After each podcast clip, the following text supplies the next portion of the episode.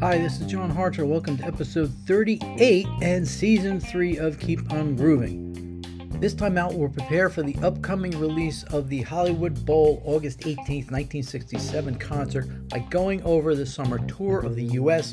between Monterey and the Hollywood Bowl, with a couple days, give or take. Well, it wasn't so much a tour as a series of multi night stands to build up their reputation.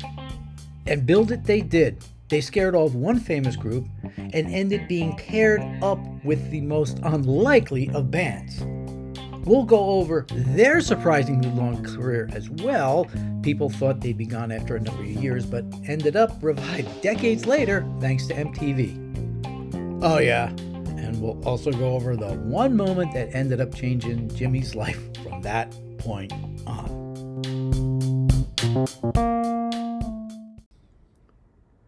Episode 38 The U.S. Tour, June, July 1967. The return of Curtis Knight and a gang of primates who get the funniest looks from everyone they meet.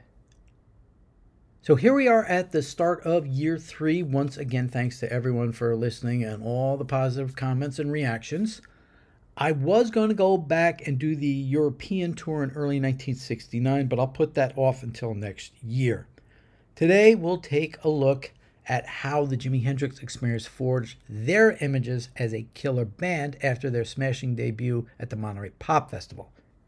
They still hadn't put out an American version of their debut album, Are You Experienced, and weren't getting airplay on top 40 stations with their singles. So they had to do it the old fashioned way just get out there and play. And that's just what they did. In musician circles, Jimi already had a stellar reputation as being a complete original. The experience had been the stars of the London club scene in early 1967, and now it was time to hit the US. There was just one problem. With no album to promote, they didn't have anything lined up coming out of the festival. But for those days, as usual, in steps impresario Bill Graham. He lined them up to do a week in San Francisco at the Fillmore Auditorium not to be confused with the one that had direction in the title a few years later. They'd be on a ticket with Gabor Szabo, the guy who did Gypsy Queen that Santana tacked onto the end of Black Magic Woman, and Jefferson Airplane. We don't have any recordings of that run, but we can guess it was probably a lot like Monterey with an additional song or two.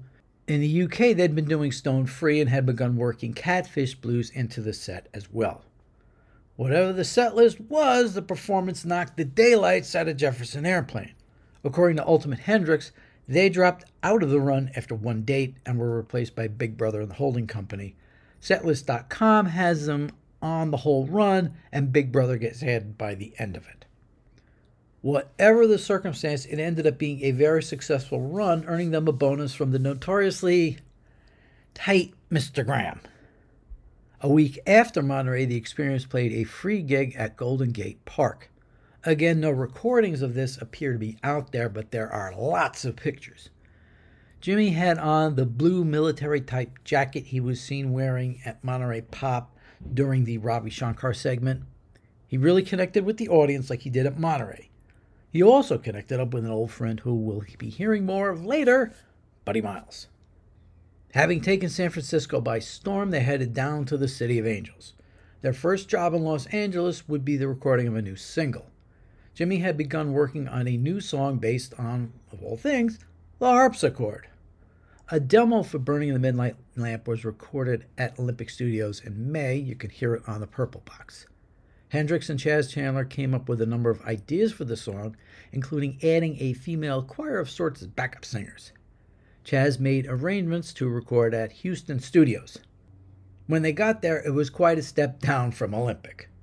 They recorded there for three days at the end of June, but Chandler scrapped all the recordings, not liking the sound at all.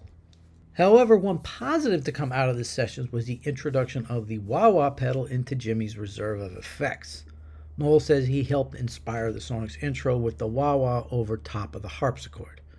Another positive was the creation of a new song, The Stars That Play with Laughing Sam's Dice. They wouldn't be using the first recordings of the song from LA, but they would continue to work on it once they returned to New York. We'll get to that in a minute. But in any case, these sessions themselves didn't yield a single. They played a couple of final California gigs at the Santa Barbara Fairgrounds and the Whisky a Go Go before Jimi's triumphal return to New York. Well, maybe triumphal is a bit of an overstatement. The night they got back into New York, they played the Scene Club with the Seeds and Tiny Tim. Yeah, and just wait, this isn't the least odd ticket on this tour. After a festival in New York, the band went into Mayfair Studios working with engineer Gary Kellgren. This was far more to Chandler's liking. The studio was run by producer Tom Wilson, who'd done work with Simon and Garfunkel and the Velvet Underground, so he knew how to get unique sounds. He recommended Kellgren, who in turn brought his wife Marta along in as a receptionist. Hearing the band's idea of wanting to use a female choir, she brought in the sweet inspirations to handle that aspect. Jimi had written lyrics to Midnight Lamp on the plane ride over from LA, so the song was now ready to go. After two days, they had it down and set. From there, Mike Jeffrey came through with some great news. He'd gotten them signed on to a major tour. The experience would be the opening act for the Monkees. Now, fair to say, they weren't exactly going for the same audience at that point. The band arose out of an idea from producers Bert Schneider and Bob Rafelson to do a TV version of the Beatles films A Hard Day's Night and Help. They held auditions in Los Angeles. One auditioner was Stephen Stills. I'm going to have to do a whole episode on him. He's just so tied into everything going on. And they ended up with an even split two actors and two musicians. The actors were Davy Jones, who'd actually been in front of a huge TV audience already, appearing on The Ed Sullivan Show as part of the cast of Oliver the same night the Beatles made their first appearance there. The other actor was Micky Dolenz, who had been the star of the TV show Circus Boy. The musicians were folkster Peter Tork and Texan Mike Nesmith. The good news was that Tork and Nesmith had very engaging personalities, making them natural for TV, and Jones and Dolenz were such strong singers, they ended up being the main leads early on. The bad news was they weren't very varied instrumentalists. So, music director Don Kirshner brought in studio musicians to record their songs, and outside writers such as Neil Diamond, Carole King, Gerry Goffin, and Tommy Boyce and Bobby Hart as songwriters. Boyce and Hart came up with the show's famous theme song and their first number one hit, Last Train to Clarksville. On a little side note, I live in the West Windsor area here in Jersey, right near the Princeton Junction train station. One of the main roads near here is Clarksville Road. Guess which song is in my head constantly? They followed that up with a second number one song, I'm a Believer, written by Neil Diamond. The show premiered in September 1966 on NBC. The same month, another show popped onto the network, Star Trek. The Monkees was a wacky situation comedy that had musical interludes for the boys to get their songs out to the public. It wasn't a huge hit, but gained enough of a following with the teeny bopper crowd that they were able to fill arenas. This required them to get better at playing instruments, which soon became a point of contention, which we'll get to in a little bit. At first, they were kind of looked down on by most of the regular music scene as being fakes. This would change over time but not in the summer of 1967 and not with Jimi and Chas. Chandler was furious at Jeffrey for not understanding their audience. Jimi also wasn't thrilled, even though he was personal friends with the guys in the band, especially Peter and Micky. Nonetheless, they went down to Florida to join the tour. They played a couple shows there, two in the Carolinas, and a four night stand in Forest Hill Stadium in New York. So picture a group of 12, 13, 14 year old girls watching the Monterey set with their parents in tow. If the rock stars there couldn't believe what they saw, imagine the gang from the suburbs going out for a fun night with those goofy boys on TV and seeing this. After nine dates, everyone knew this just wasn't going to work out. So they concocted a story about the daughters of the American Revolution complaining and the experience graciously bowing out. By the time anyone actually asked the DAR about it, it was long since past and done. So the Monkees finished their tour and went back to their show. The second year found them asserting more of an influence over it. Micky got a perm, and they started including more of their own written songs in the lineup. On the album front, they wanted to get out of Don Kirshner's influence. They'd made the albums The Monkees and more of The Monkees with him. They were preparing a third, I don't know, even more of The Monkees, based around Neil Diamond's A Little Bit Me, A Little Bit You. But the band balked. Things got so heated, Mike Nesmith actually punched a hole in the wall to express his displeasure. They ended up striking out in their own direction, starting out with the album Headquarters and continuing with Pisces, Aquarius, Capricorn, and Jones Limited, and the Birds, the Bees, and the Monkees. The show was canceled at the end of the second season as the boys were preparing to bring newer artists into mainstream view, like Frank Zappa, who made an appearance towards the end of the show, and possibly Janis Joplin in the new season that never happened. But that wasn't the end of the boys in the visual medium. As the show finished, they decided to make a movie. It's hard to describe Head without seeing it. There's no plot, so to say. There's a lot of music and surprising guest stars like Victor Mature to Annette Funicello to the cast of another movie from producer Bob Rafelson that was in production at the time, Easy Rider. In fact, one cast member of that film worked on the script for this film. Guess who? Jack Nicholson. It wasn't exactly a major success. They had trouble marketing it. One idea had them saying that the Monkees give you, but they decided against it. Around that point, Peter left the band, followed by Mike after one more album. By 1970, they were pretty much done. Until they got life again from the same place their fellow NBC cancelmate Star Trek did, in reruns. First, CBS decided to put the show on as part of their Saturday morning rotation, then it went into syndication alongside other kids' programming. I mean, I first remember it on WNEW Channel 5 here in New York at like 2:30 in the afternoon. It bounced around a bit, but I'd say it was on for most of the 70s. At one point, I sat down to watch it on a Saturday afternoon and noticed a couple things. A, what was it doing on Saturday at 1:30 in the afternoon?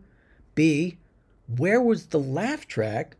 Though I do remember a couple episodes without one. And C, why is it so long? Years later, I realized I was watching Head and didn't even know it. As the show gained new life in syndication, the boys went off to do their own things. Peter veered towards folk and ended up being a frequent guest on New Jersey's Uncle Floyd show. Davy ended up making a famous appearance as Marcia's crush on the Brady Bunch before heading back to the theater. Micky did some voiceover work for Hanna-Barbera. I remember seeing his name on the Funky Phantom. But it was Mike who arguably had the greatest and most varied success. He'd already had a hit single as a writer for the song Different Drum by the band Stone Poneys and their soon to be famous singer, Linda Ronstadt. Mike actually does do the song in an episode of The Monkees, but nothing like how Linda does it. In the early 70s, he had a hit single in the top 40 with Joanne. His mother was actually also having success, creating something that offices would come to rely on over the next couple decades liquid paper. This allowed Mike a bit of freedom to experiment with a type of video music presentation he called elephant parts. It was kind of an evolution ahead, just a little more grounded. He expanded the concept later in video parts and dabbled in film production with Time Rider. If anyone ever says, I'm my own grandfather, think of this film. People thought of Elephant Parts as sort of an early music video that would inspire MTV the channel would return the favor in a way a few years later. By the mid 80s, TV was changing, and a lot of the old independent channels and syndicated repeats were starting to go away. But with the rise of cable, these shows had somewhere to go. MTV had concentrated on music programming since it started in August 1981. In February 1986, they decided to try something new and aired a weekend long marathon of the Monkees. To their complete surprise, it became an event. People were actually holding watch parties for it. I remember my buddy Ray and I were at a church youth meeting, and the first thing he said to me when I got there was like, Have you been watching the Monkees Marathon? We were up all night with it. This led Micky and Peter to do some new recordings, including the appropriately named That Was Then, This Is Now. The two of them, along with Davy Jones, then went on the road for a 20th anniversary tour. I actually think they were playing Great Adventure the night of my prom. So. Nesmith didn't join for the whole tour, but did make an appearance on stage when they reached Los Angeles. From there, they continued touring for the next few decades and actually put out a couple albums here and there along the way, both with and without Mike, until Davy's untimely passing in 2012. In February 2019, Peter left us after a lengthy illness. Then, three years later, Mike Nesmith passed away mere months after doing a tour with Micky. Dolenz is now the last one left and actually just put out an album of REM covers. The band has received a major re evaluation and is looked upon quite favorably. Pretty good for a band that was literally thrown together at auditions. See, wasn't, wasn't this show supposed to be about Jimi Hendrix? Let me get back to him with the event that caused trouble for him the rest of his life. On July 17th, Jimi ran into a couple of his old bandmates from Curtis Knight and Squires. He went with them over to PPX Studios with his wah wah pedal in hand to do some jamming and recording with them. The most generous explanation of his actions was he figured if he helped out with some recording, maybe the whole previous contract thing would just go away. Needless to say, it didn't. Two days later, the experience went back to Mayfair Studios to work on the Stars to Play with Laughing Sam's Dice for a couple of days. It felt good for them to use eight track recordings so they didn't have to keep bouncing the four tracks down to two to open up the other tracks for overdubs. They finished the week out by playing the Salvation Club and the old home of Jimmy James and the Blue Flames at Cafe A Go Go. After that, they took a well deserved rest, looking forward to next month. They've been signed to Reprise Records at the urging of President Mo Ostin, and their debut album would hit U.S. record stores towards the end of August. The future looked promising, and it was, with a little storm cloud thrown in.